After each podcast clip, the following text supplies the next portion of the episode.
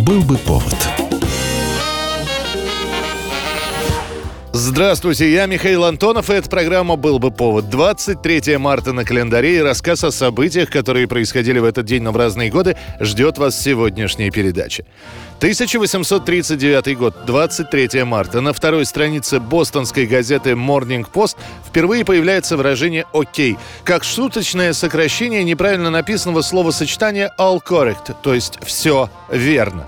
Это издание отличается от всех остальных похожих газет именно тем, что придумывает различные аббревиатуры, которые нравятся читателям. Для этого в Morning Post даже был специальный раздел для подобных упражнений в английском языке. Вторая распространенная легенда о происхождении «Окей» — это то, что это произошло от места рождения восьмого президента США Мартина Ван Бюрена, который являлся уроженцем местечка Киндерхук в штате Нью-Йорк. И рекламная кампания Ван Бюрена была построена на фразе «Старый Киндерхук» Old Kinderhook или сокращенно «Окей». Французы полагают, что это выражение возникло во время войны, когда в ежедневном рапорте о потерях писали «zero killed», то есть «ноль убитых. Для краткости стали произносить «Окей». И позднее это выражение стало повсеместно использоваться английскими летчиками во время Второй мировой войны, когда они сообщали на базу, что у них нет потерь и вообще нет проблем с авиацией. Через какое-то время это выражение стало столь популярным, что его стали применять повсеместно, заменяя фразу «У меня все в порядке» или «Все хорошо». I'm okay.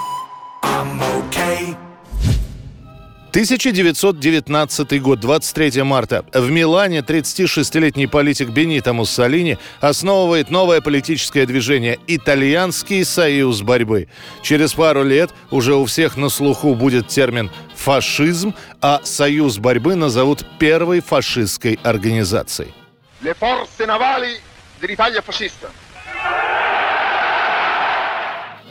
Муссолини придерживался левых взглядов, что не мешало фашистам враждовать с социалистами. С обеих сторон создавались военизированные группировки и периодически происходили стычки, в ходе которых были и раненые, и убитые. Однако идеи, которые провозглашала новосозданная партия Муссолини нравились все большему и большему количеству людей. И уже в 1921 году в партии состоит почти полмиллиона человек.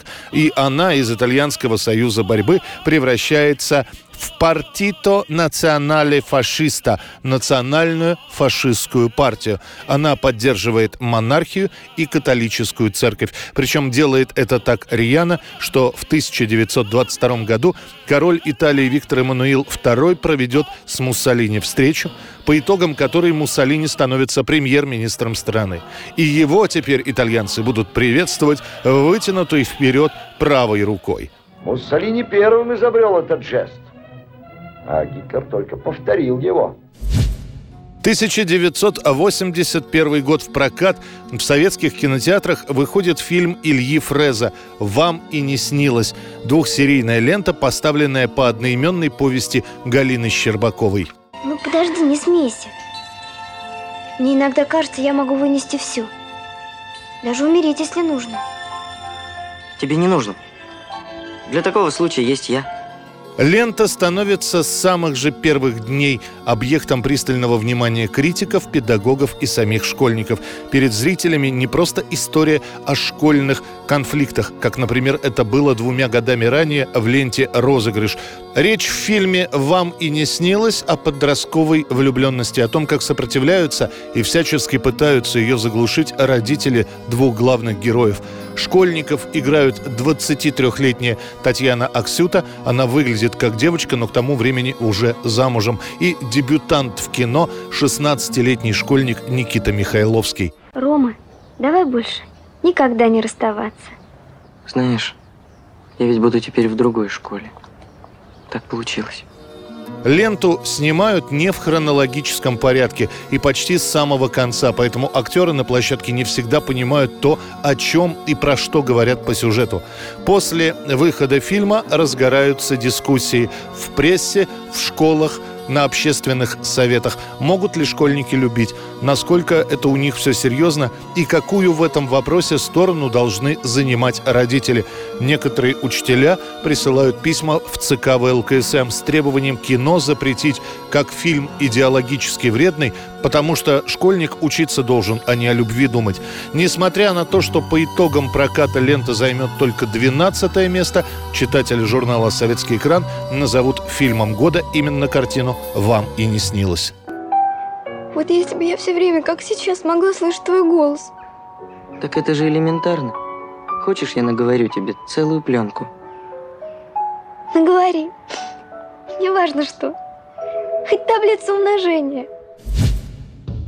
1982 год. Во время посещения авиационного завода в Ташкенте едва не погибает генеральный секретарь ЦК КПСС и председатель Президиума Верховного Совета СССР Леонид Ильич Брежнев. Генсек приезжает в Ташкент, у него насыщенная программа, и он собирается на завод имени Чкалова, авиационный завод. Видя, что Брежнев чувствует себя неважно, его пытаются отговорить от этой поездки, но он настаивает на ней. Здесь находится один из самых больших в стране заводов по ремонту авиационной техники.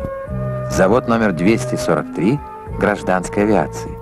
К моменту появления Брежнева в цехах собирается около 15 тысяч человек. Наибольшее количество именно там, где Брежнев идет. Идет вместе с сопровождающими. Народу было столько, что рабочие облепляют даже леса, на которых стоит недостроенный самолет. Как раз к нему генсека направляется. Едва Леонид Ильич выходит из-под днища самолета, раздается жуткий скрежет, и леса с людьми падают. Брежнев был жив, лежит на спине с разодранным ухом, из которого течет кровь. Жизнь ему фактически спас телохранитель Владимир Собаченков. Он принял удар на себя, не дав тяжелой конструкции придавить генсека. У самого телохранителя легкая контузия. Прерывать визит Брежнев не стал. Он проведет еще в Ташкенте два дня и закроет заседание местного пленума. После в Москве станет известно, что у Леонида Ильича сломана ключица. Оперировать ее не будут. Слишком возраст почтенный, генсек может не пережить наркоз. Расследование данного инцидента виновных не выявляет, хотя местная служба охраны, да и директор авиационного завода имени Чкалова получают выговоры. Это была программа «Был бы повод» и рассказ о событиях, которые происходили в этот день, но в разные годы. Очередной выпуск завтра. В студии был Михаил Антонов. До встречи. «Был бы повод»